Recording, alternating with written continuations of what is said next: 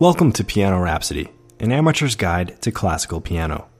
This is a podcast where you follow the journey of an amateur piano player aiming to play Gershwin's Rhapsody in Blue one day. Every week, we take a look at one of the pieces that I encounter along this road, exploring the history surrounding the work and the music within. The goal is that we learn and appreciate music a little bit more each week, and use this compounding wealth of knowledge to tackle more complex works in the future, until we reach the glorious Rhapsody in Blue episode. This is episode 8.3, the third and final episode in our series spotlight on the post-romantic period, highlighting the strange yet wonderful Erik Satie, and a survey of some of his most popular works. We've already listened to a Gymnopédie and a Notienne in the prior two episodes, which are probably the two pieces of his that have most successfully stood the test of time. Today, we're going to close out our talk on Erik Satie with a popular song called Je te veux, or I Want You in English. It's a little bit of a change of pace for the podcast. We're usually discussing pieces for solo piano, but this work by Satie was originally written as a song for piano and voice, complete with lyrics. The original song was released in 1902 and sung by a woman named Paulette Darty. And while I don't have access to an original recording, here's the refrain of the song sung by Yvonne George in a version from 1925. Please excuse the poor audio quality, but again, remember that this is a recording from 1925.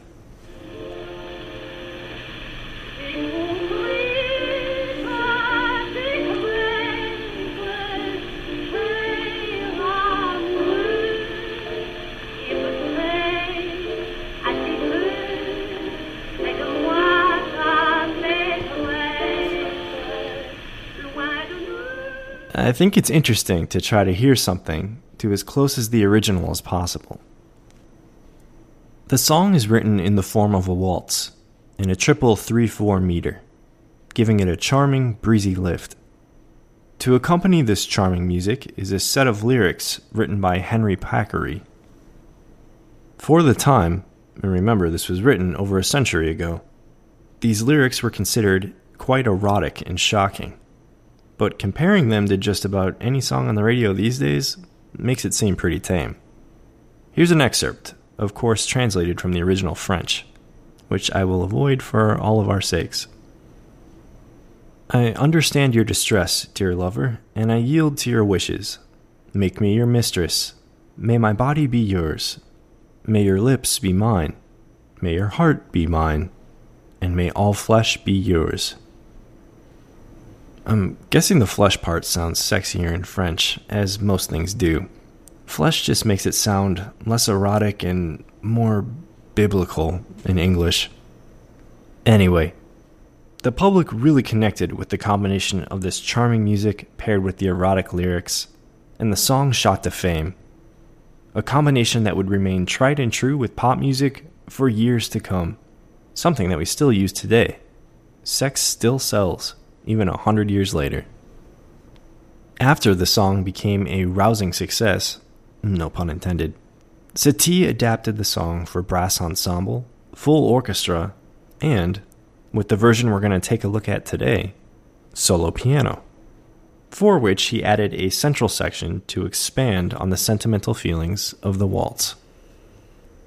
You know, for writing such a sentimental romantic composition, Satie didn't have much experience to draw from.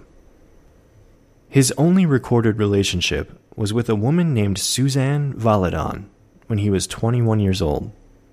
He was working as a pianist at Le Chat Noir at the time, and Suzanne was his next-door neighbor. True to his socially awkward nature, he immediately proposed to her, and they spent a blissful period together, painting each other, and sailing toy boats at the Luxembourg Gardens. But all good things must come to an end, and Suzanne left Satie after 6 months, which absolutely crushed him. After she left, Satie said there was nothing but an icy loneliness that fills the head with emptiness.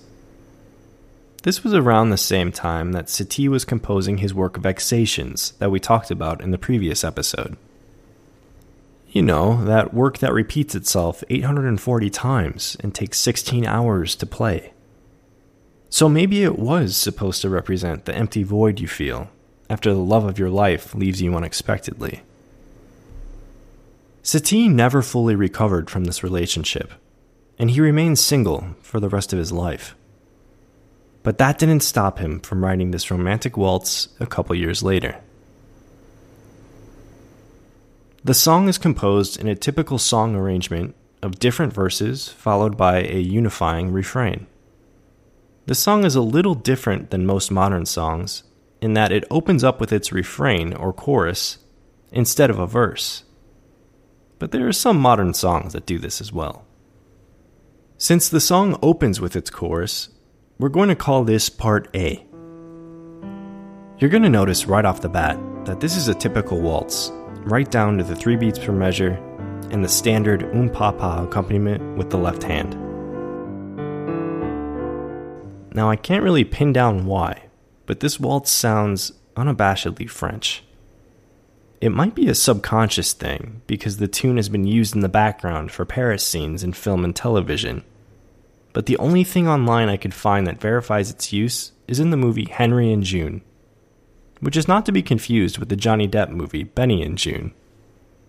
I spent more time than I'd like to admit unsuccessfully trying to find a YouTube clip of Je te veux and Johnny Depp, so dodge that pitfall. Just trying to save you some time.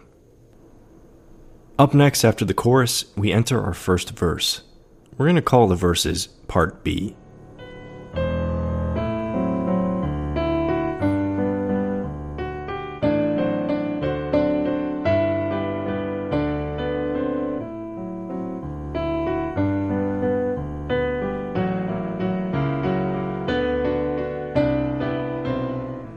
Then right after the verse, we go back to the chorus. Satie's really trying to nail that into your head.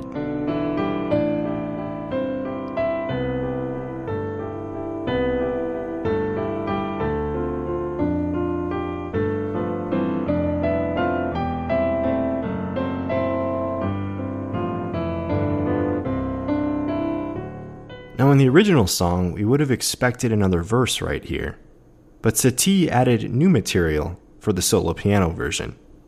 So while the original song was just an alteration of chorus, verse, chorus, verse, chorus, or A, B, A, B, A, we're going to call this new part, Part C.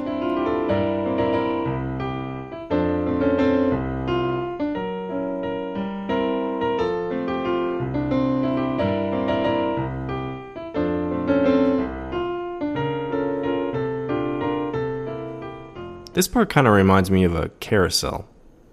Actually, now that I'm thinking about it, this whole song kind of sounds like carousel music. But the ride's not over yet, because after this section, we return to something familiar, and we hear the third iteration of the chorus, followed by the second verse. It's very similar to modern pop music. The second verse is essentially identical to the first. We still have quite a bit of repetition in our music these days. Basically, it's in the same exact form. Sometimes an artist even throws in a Part C as a bridge.